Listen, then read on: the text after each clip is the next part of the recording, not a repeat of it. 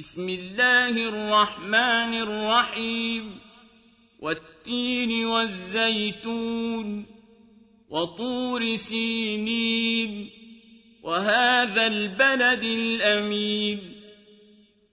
لقد خلقنا الإنسان في أحسن تقويم ثم رددناه أسفل سافلين.